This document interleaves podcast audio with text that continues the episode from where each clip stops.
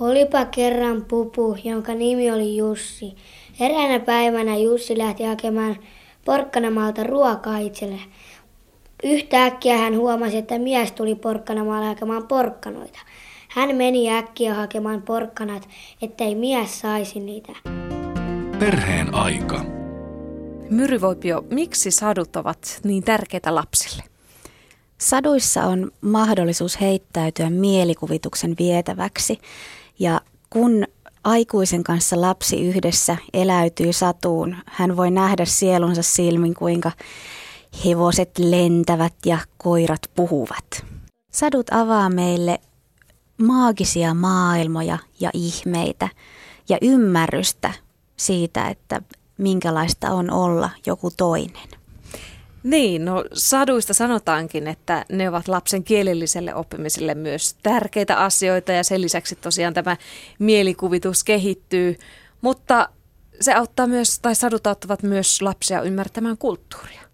Kyllä, koska satujen kauttahan opitaan paljon siitä, että millä tavalla reagoidaan eri tilanteisiin ja niistä voi itse asiassa nähdä myös sellaista kaukaisempaakin kulttuuria. Minkälaisia asioita sadut sitten opettavat lapsille? No tietysti tällaiset ihan yksinkertaisimmat opetussadut opettaa vaikkapa sitä, että ei saa kiusata toista ja tällaiset opetukset usein myös toistetaan siinä sadussa, eli se tuodaan alleviivatenkin esiin. Mutta hienovaraisestikin saduissa voi opettaa ystävyyttä, perheen tärkeyttä, erilaisuuden ymmärtämistä. No millainen merkitys saduilla sitten lapsille on? No itse haluaisin nähdä, että erittäin suuri merkitys ja mun mielestä myös aikuiselle, koska satu tarjoaa ihan jokaiselle hetken pysähtyä ja miettiä elämää ja asioita ja ehkä sellaisia hassuja, absurdejakin juttuja, joita saduissa voi tapahtua. No miten ne vaikuttaa meidän elämään? No jos ajatellaan vaikka nykykulttuuria, niin mitä muuta romanttinen komedia on kuin aikuisten prinsessasatu. Ja tällä hetkellä näyttää mun mielestä myös siltä, että Satu on murtautunut valtamediaan aika voimakkaasti. Sunnuntaina Nelonen alkoi näyttää tätä Olipa kerran televisiosarjaa, jossa muunnetaan sadut nykypäivään. Ja tänä vuonna on tullut muutamakin lumikkia ja lumikin tarinaa muokkaava elokuva sadut on siis tullut meidän aikuistenkin maailmaan, mutta miten ne perinteiset sadut, jotka siis tar- tarkoitan tässä nyt lapsille suunnattuja satuja, miten ne on muuttuneet? No itse asiassahan sadut aivan alun perin olikin aikuisten kulttuuria ja vasta 1800-luvulla niistä tuli lastenkulttuuria ja niitä alettiin kirjoittaa suoraan lapsiyleisölle. Ja voidaan sanoa, että sadut on muuttuneet äh, siten, että tällä hetkellä nykysatu on todella monimuotoinen. On sellaisia iloisia arkisatuja, mutta toisaalta kouluissa ja kotona ja päiväkodeissa luetaan myös ihan näitä perinteisiä Grimmin satuja, joskin niiden väkivaltaisuudestahan nousee sitten aina silloin tällöin keskustelu. Onko televisio muuttanut tämän päivän satuja? Tai vaikka se, että, että meillä on mahdollisuus katsoa tai kuunnella satuja tallenteilta niin ihan mielin määrin ja milloin vaan? No sinänsä en usko, että satutallenteet on muuttaneet satua lainkaan, koska satu on ollut nimenomaan kerrottua kulttuuria. Eli kun sadun kertojat on sitä satoja vuosia sitten muokkailleet mielensä mukaan, niin ihan samaahan oikeastaan nyt, on nyt näissä tallenteissa, paitsi että siihen se on tallennettu juuri sellaisena kuin se on luettu. No mutta mikä sitten sadusta tekee hyvän? Millainen on hyvä satu? Hyvä satu vetoaa lukijan tunteisiin ja saattaa mielikuvituksen liikkeelle. Ihan niin kuin oikeastaan mikä tahansa kirjallisuus. Jos kirja on hyvä, se vaikuttaa jollakin tavalla lukijaansa. Vieläkö tämän päivän saduissa hyvä ja paha taistelevat tai kauneus ja rumuus? Nämä on ehkä perinteisiä vastakohtia, mutta vieläkö ne esiintyy tämän päivän saduissa?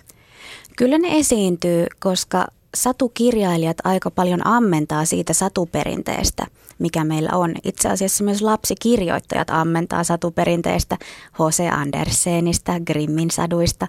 Kyllä siellä näkyy tuhkimot ja lumikit ja prinsessa ruususet. Eli nämä samat kestoaiheet on olemassa tämän päivän saduissa. Kestoaiheet on olemassa, mutta sitten totta kai myös muunnellaan, että tehdään vaikka lohikäärmeestä ystävällinen siinä, missä se ennen on ollut paha hirviö. Myryvoipio, onko sellaisia aiheita tai sellaisia asioita, jotka ei kuulu lasten satuihin? No en ole kyllä koskaan lukenut pedofiliasta kertovaa lasten satua, että on tiettyjä aiheita, joita satuihin ei vieläkään olla ainakaan Suomessa laitettu, mutta kuolemaa esimerkiksi kyllä käsitellään ja sitä hyvin kauniistikin pystyy sadun kautta sitten käsittelemään viemällä sen vähän toiseen maailmaan, toiselle tasolle. Se voi olla lapselle helpommin lähestyttävä. Niin, tämähän on satujen yksi tehtävä, että lapset oppii käsittelemään tietynlaisia vaikeita asioita satujen kautta. Kyllä, ja miksei myös minkä tahansa muun kirjallisuuden kautta. Satukirja vaan on aika usein se, mikä sitten käteen otetaan, kun lapsi kasvaa. Perinteisesti saduissa nämä hahmot on ollut tällaisia tarunomaisia olioita, on haltioita ja lohikäärmeitä, kauniita prinsessoja. Vieläkö nämä esiintyvät saduissa? Kyllä ne esiintyvät, mutta toisaalta muunnellen, että esimerkiksi Päivi Alasalmi on kirjoittanut sellaisesta rämäpäisestä prinsessasta.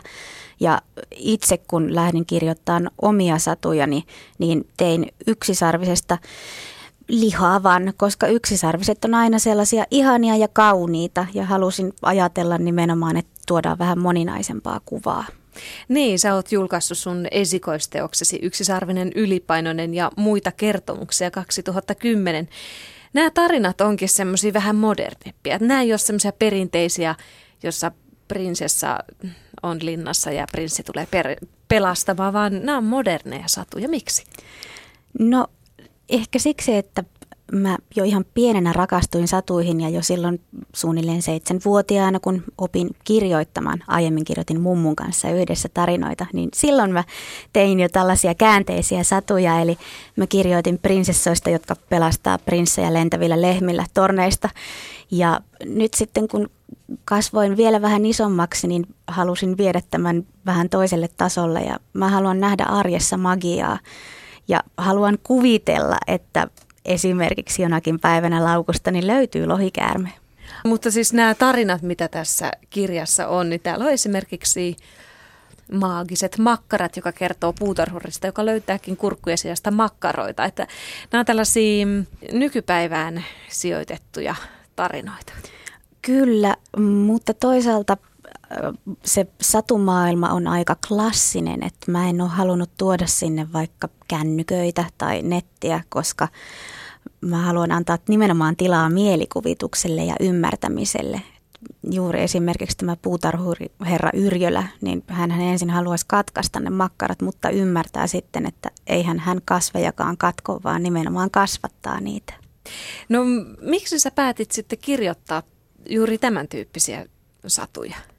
Sellaisille saduille oli tilausta. Suomeksi ei ollut kirjoitettu ihan vastaavaa ja äh, mä oon aina rakastanut Margaret Meihin kertomuksia ja häneltä on muutama satukirja 80-luvulla käännetty suomeksi. Ja aivan jos niin kuin mennään tämän tyylisen sadun juurille, niin Joan Aiken 1950-luvulla on julkaissut sellaisia, joissa muunnellaan ja varjoidaan satuhahmoja hieman feministisesti. Perheen aika. Myryvoipio, miksi sä haluat kiehtoa sua? Miksi sä oot lähtenyt tälle alalle? Sä oot sen lisäksi, että sä oot kirjoittanut satuja ja kirjoitat edelleen. Sä oot kirjallisuuden tutkija ja siinä nimenomaan perehtynyt lasten, lasten kirjallisuuteen ja sä olet myös monella, siis monella muullakin tapaa satujen kanssa tekemisissä. Miksi? Lasten kirjallisuuden kenttä on käsittämättömän heterogeeninen ja satu tarjoaa mahdollisuuden mielikuvitukselle. Ja äh, satujen kirjoittaminen on todella hauskaa, aivan kuin myös hyvien satujen lukeminen on. Että ehkä kysymys on vain siitä, että nimeni oli ennen, koska olen saanut nimeni lasten kirjasta Myrymäyräsestä. Niin tämä tie on sitten johtanut satujen niin. kirjoittamiseen. Niin, no tuossa ennen haastattelua kerroit, että isoäidilläsikin oli joku osuus tähän asiaan. Kyllä, isoäiti teki paljon töitä lasten ja nuorten kirjallisuuden kanssa. Oli perustamassa nuorten kirjaneuvostoa, joka nyttemmin tunnetaan nimellä IBBY Finland.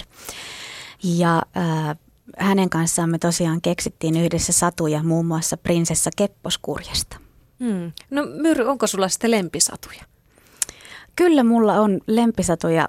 Jo mainitsin Joan Aikenin, niin äh, tällaisessa kokoomateoksessa kuin Lapsuuden satuaare. Mulla on semmoinen vanha hapristunut versio, jonka kulmat on aivan kuluneet. En ole ihan varma, olenko myös pureskellut sitä pienenä, mahdollisesti.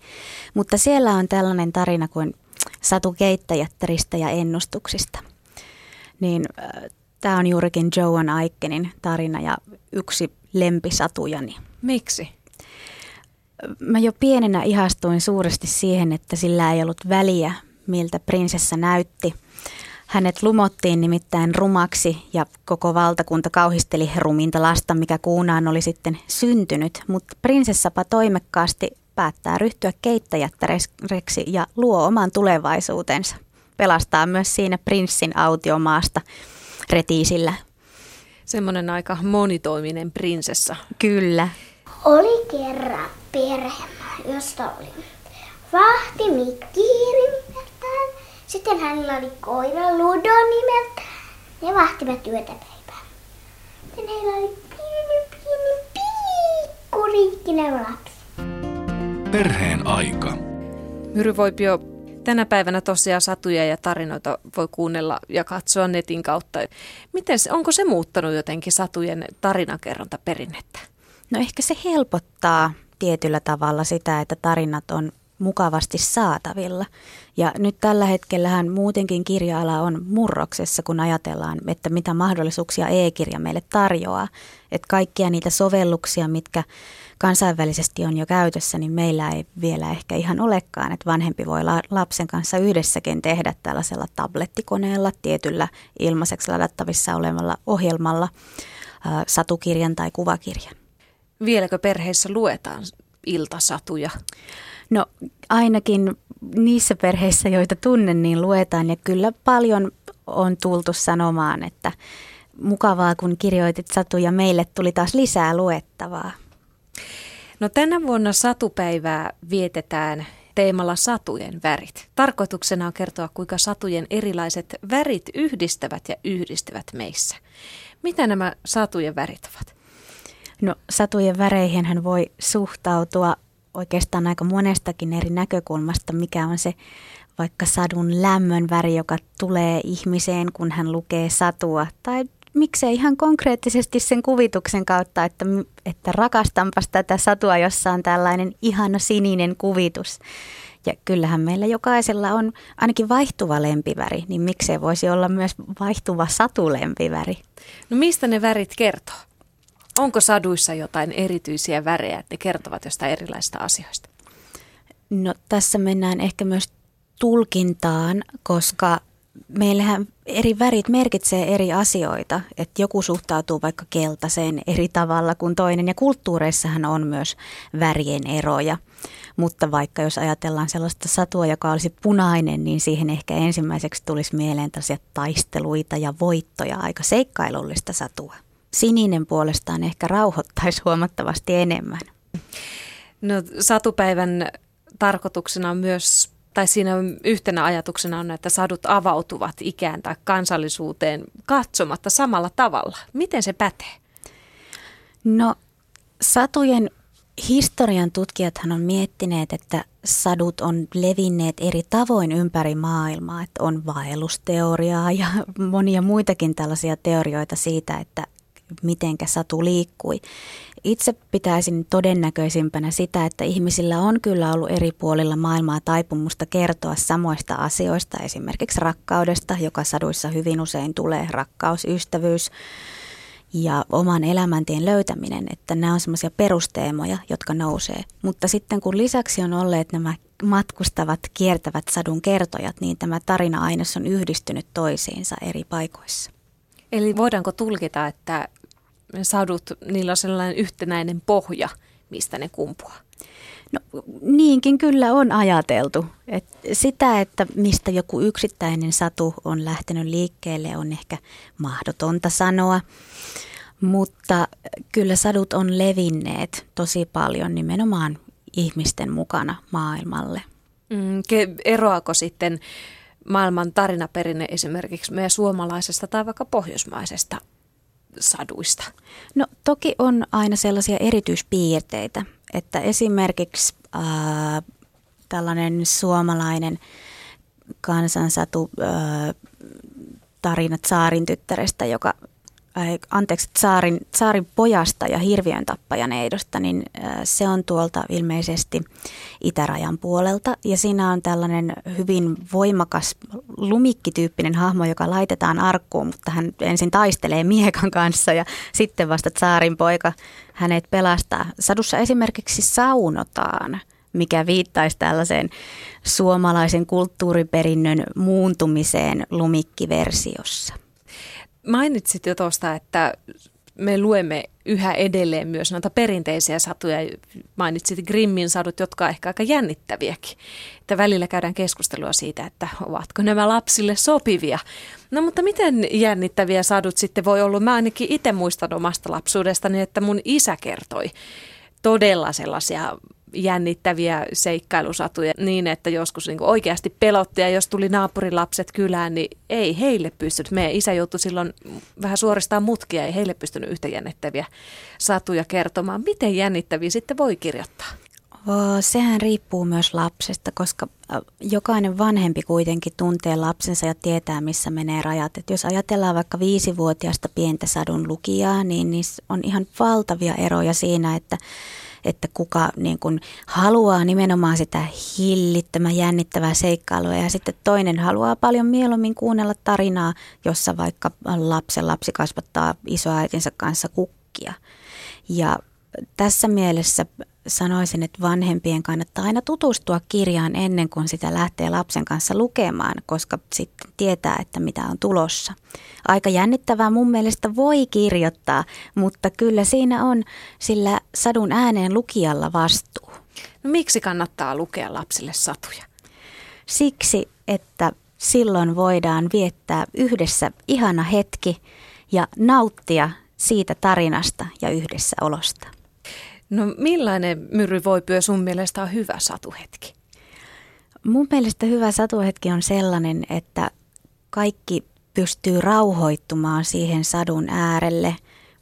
Miksei laittaa vaikka puhelimiakin äänettömälle ja sulkea hetkeksi sitä valtavaa teknologian ja median vyöryä pois korvista ja silmistä ja keskittyä ihan vaan olemaan yhdessä sen tarinan äärellä. Millaisiksi sadut ovat muuttumassa, tai muuttuuko ne ylipäänsä? Millaisia satuja me luetaan lapsille tulevaisuudessa? Mä luulen, että lapsille luetaan tulevaisuudessa edelleenkin näitä klassikkosatuja, koska niiden asema on länsimaisessa kulttuurissa hyvin vankka. Toisaalta myös tuhatta ja yhtä yötä luetaan ihan taatusti. Ja sitten aina, aina syntyy tällaisia ikään kuin moderneja klassikkoja, jotka jää jäljelle vaikka Kirsi Kunnas. Näin kotimaista perintöä miettiessäni. Luulen, että sinänsä sadun perusrakenteet ei tule kauheasti muuttumaan, mutta sitten sehän riippuu tekijästä, että, että mihin, mihin suuntaan mennään. Satu on kuitenkin pysynyt vuosisatoja rakenteellisesti ja myös hahmoiltaan aika samanlaisena, että sitten se, miten ympäröivä yhteiskunta ja kulttuuri muuttuu, niin se vaikuttaa toki satuhahmoihin vaikka. Et esimerkiksi jo, jo Margaret Meihi silloin 80-luvulla kirjoitti jättiläisen kylpyammet-tarinassa lohikäärmeestä, joka miettii, että tulovero on ihan hirvittävän ankara lohikäärmeille. Perheen aika.